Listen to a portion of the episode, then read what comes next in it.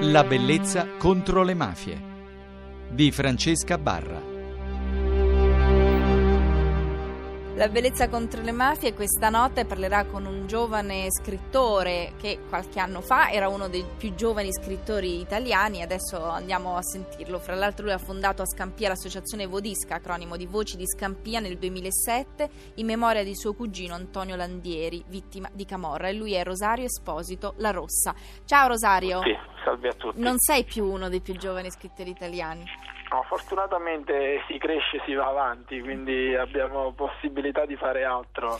Eh, sarò un altro tipo di scrittore. Ora. Allora, il, tuo, il primo libro è stato scritto a 18 anni, che era Al di là della neve. Sì, Al di là della neve purtroppo nasce, come tu dicevi, da un fatto luttuoso per la mia famiglia, è stata la morte di mio cugino Antonio Landieri, è stato il primo disabile campano a morire per mano della Camorra. Antonio si è trovato a posto sbagliato e al momento sbagliato. Purtroppo, come spesso succede in questi drammi, lui è stato definito dai giornali, dai media locali e nazionali uno spacciatore e da lì, da quel momento in cui fu definito in questo modo, è iniziata la battaglia per me personalmente, ma anche per la nostra famiglia che ha fondato un'associazione insieme appunto Voci di Scampia per ridare dignità a questo ragazzo. Ma come si combatte la delegittimazione, eh, soprattutto a certi livelli, cioè quando ti toccano un familiare così? Eh, guarda, per noi è già stato difficile in quel momento accettare la perdita del più debole della nostra famiglia. Poco si pensa alla battaglia, si viene prosciugati dal dolore. Poi è col tempo che si cercano mezzi e soprattutto si cerca il consenso dell'opinione pubblica. Anche perché iniziamo col dire che era incensurato. Sì, sì, Antonio era incensurato come erano incensurati gli altri suoi cinque amici che sono stati colpiti tutti nelle gambe, nell'anca, sotto i piedi, perché la piazza di spaccio dei sette palazzi di Scampia, Rione, in cui abitava mio cugino, era passata dal clan di Laura al clan di vicisionisti. Questa cosa al clan di Laura non era andata giù e mandarono sul posto una batteria di fuoco questa batteria di fuoco scambiò uh, i, i, cinque amici di mio cugino e mio cugino che stavano giocando a calcio bailla per il gruppo di spacciatori che nel frattempo durante la guerra avevano avuto una soffiata e erano scappati via. Eh, spararono per terra e chi riuscì a scappare fu colpito nelle gambe, appunto nell'anca e chi come mio cugino non aveva la facoltà di correre fu colpito con due proiettili alla schiena. Lui aveva una paralisi, giusto? Lui è nato con una paralisi infantile che ha colpito tutto il lato sinistro, quindi era per lui impossibile correre. Il dottore che constatò la morte di Antonio ci disse gli sarebbe bastato un passo, che noi ogni giorno facciamo miliardi di passi e non ci rendiamo conto a volte di quanto sia importante fare quei 30 centimetri, quei 50 centimetri che oggi avrebbero permesso a questo ragazzo di continuare a vivere, di continuare a stare insieme a noi e noi cerchiamo di fare i passi per lui e lo facciamo a scambio attraverso attività culturali, attraverso il teatro, attraverso l'apertura di un'impresa culturale libera dal racket, libera dalla criminalità organizzata che è la casa editrice Marotta e Cafiero ed è difficile perché comunque sono passati anni e ancora non è ufficiale l'innocenza di Antonio, rimane un morto qualsiasi come se fosse morto eh, per un infarto, però noi continuiamo con la consapevolezza che ci sono tante persone al nostro fianco, dal coordinamento per i familiari delle vittime di Camorra, persone che in tutta Italia si attivano per Antonio. Penso per esempio al Piemonte che ha dedicato una cascina confiscata alla mafia nel comune di Volvera, la Cascina Arzila, che oggi è dedicata a mio cugino e a Rita Atria. Sono segnali forti di un'Italia unita, fatta di giovani che si tendono funi d'umanità. Fra l'altro, lui sono stati negati i funerali pubblici? Eh sì, Antonio purtroppo è stato seppellito come un boss, scortato da due volanti della polizia in un catetto comunale, in una bara comunale, tanto questi sono morti di serie B, diciamo, e per noi è stato triste, è stato triste per noi ma soprattutto per gli amici che non hanno potuto testimoniare, fargli sentire l'affetto, rivendicare l'innocenza di questo ragazzo.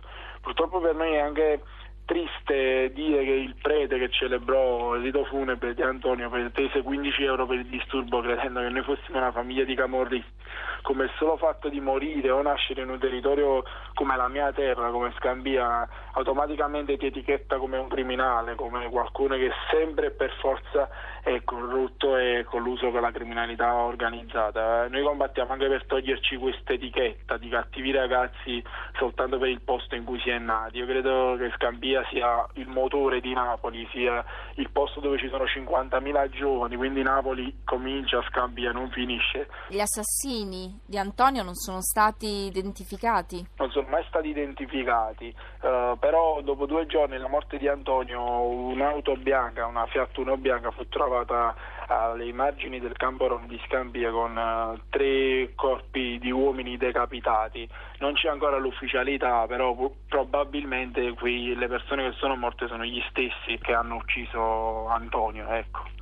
Tra l'altro lo diciamo anche perché questo vi rende ancora più solidali, non solo naturalmente nel eh, preservare la memoria di Antonio, ma anche nel vostro impegno sociale, perché voi, fra l'altro, oltre all'associazione Vodisca eh, fate parte del coordinamento dei familiari delle vittime di Camorra. Facciamo parte soprattutto perché durante queste tragedie quello che succede è rinchiudersi in un guscio di dolore, difficile da scardinare, penso soprattutto ai miei zii che per anni sono stati chiusi in se stessi.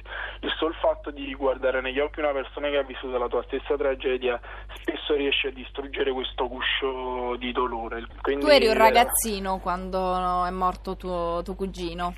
Sì, che ricordi hai di lui? Di una persona straordinaria che nonostante il suo deficit fisico amava molto la vita e questo è anche lo spirito con cui noi cerchiamo di fare le nostre iniziative nella sua memoria. C'è un ragazzo che ha difficoltà a parlare, a mangiare, a rapportarsi con gli altri, ma aveva sempre il sorriso di chi diceva nonostante tutto dobbiamo goderci questi momenti e stare insieme. In memoria di Antonio organizziamo un memorial, un torneo di calcio dove giocano i bambini del quartiere, che Antonio amava molto questo sport però non poteva, non poteva giocare e giocava sempre a calcio baila, a biliardino, infatti è stato proprio ucciso mentre giocava a biliardino con gli amici, mentre cercava di fare con le mani quello che avrebbe voluto fare con i piedi. E, il... e gli amici che sono stati feriti in quell'occasione eh, adesso? Purtroppo uno è deceduto in un incidente stradale, ci dispiace veramente tantissimo. Gli altri sono tutti ragazzi che lavorano e questo dovrebbe fare notizia nel nostro quartiere. No? Eh, la cosa tristissima. Per questo questa... lo volevo sottolineare. Eh, la cosa tristissima sì. di questo episodio è sì. proprio il modo in cui sono state fatte le indagini. Basta dire, per esempio, i ragazzi che sono stati colpiti nelle gambe non, non hanno mai fatto una testimonianza nel processo. Lo stesso infermiere che ha alzato Antonio dal posto in cui è morto non è, non è mai stato chiamato a testimoniare che i giornali ma la stessa polizia dicevano che lui eh, era stato inseguito quindi lo indicavano come il vero obiettivo dei killer un inseguimento che Antonio non avrebbe mai potuto sì. sostenere però io volevo anche sottolineare eh, i suoi amici che sono poi dei sopravvissuti lavorano sono persone che comunque sono inserite come la gran parte della gente di questo quartiere purtroppo a causa di una parte, una minima parte di gente che lavora con la criminalità organizzata è costretta ad essere identificata sempre come il marciume della città. Io ti ringrazio anche per questa tua testimonianza su Scampia, per il tuo impegno e per essere stato qui con noi, Rosario, e soprattutto un in bocca al lupo personale per la tua carriera di scrittore. Grazie mille. E io ringrazio voi radioascoltatori per essere stati qui con noi in questi due appuntamenti in cui abbiamo parlato di memoria, di Scampia e di vittime innocenti. Vi ricordo il nostro indirizzo mail che è la bellezza contro le mafie chiocciolarai.it. Buonanotte. Dove se n'è andato Elmer che di febbre si lasciò morire? Dove Herman bruciato in miniera? dove sono Bert e Tom, il primo ucciso in una rissa e l'altro che uscì già morto di galera. E cosa ne sarà di Charlie che cadde mentre lavorava e dal ponte volò, volò sulla strada. Dormono, dormono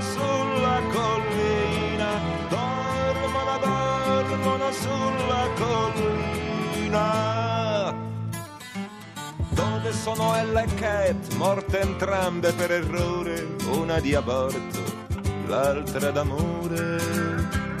E Maggie uccisi in un bordello dalle carezze d'un animale, Edith consumata da uno strano male. E Lizzie che inseguì la vita lontano e dall'Inghilterra fu riportata in questo palmo di terra. Dormono, dormono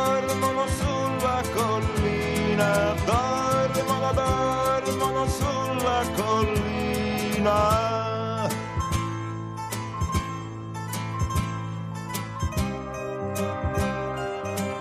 sono i generali che si fregiarono nelle battaglie con cimiteri di croci sul petto, dove i figli della guerra, partiti per un ideale, per una truffa, per un amore finito male, hanno rimandato a casa le loro spoglie nelle bandiere legate strette perché sembrassero intere.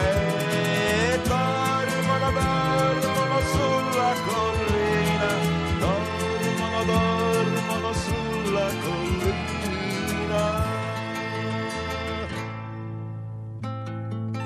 Dove Jones il suonatore che fu sorpreso dai suoi 90 anni e con la vita avrebbe ancora giocato. Lui che offrì la faccia al vento, la gola al vino e mai un pensiero, non al denaro, non all'amore né al cielo. Lui sì, sembra di sentirlo cianciare ancora delle porcate, mangiate in strada nelle ore sbagliate. Sembra di sentirlo ancora dire al mercante di liquore, tu che lo vendi, cosa ti compri? Dimmi il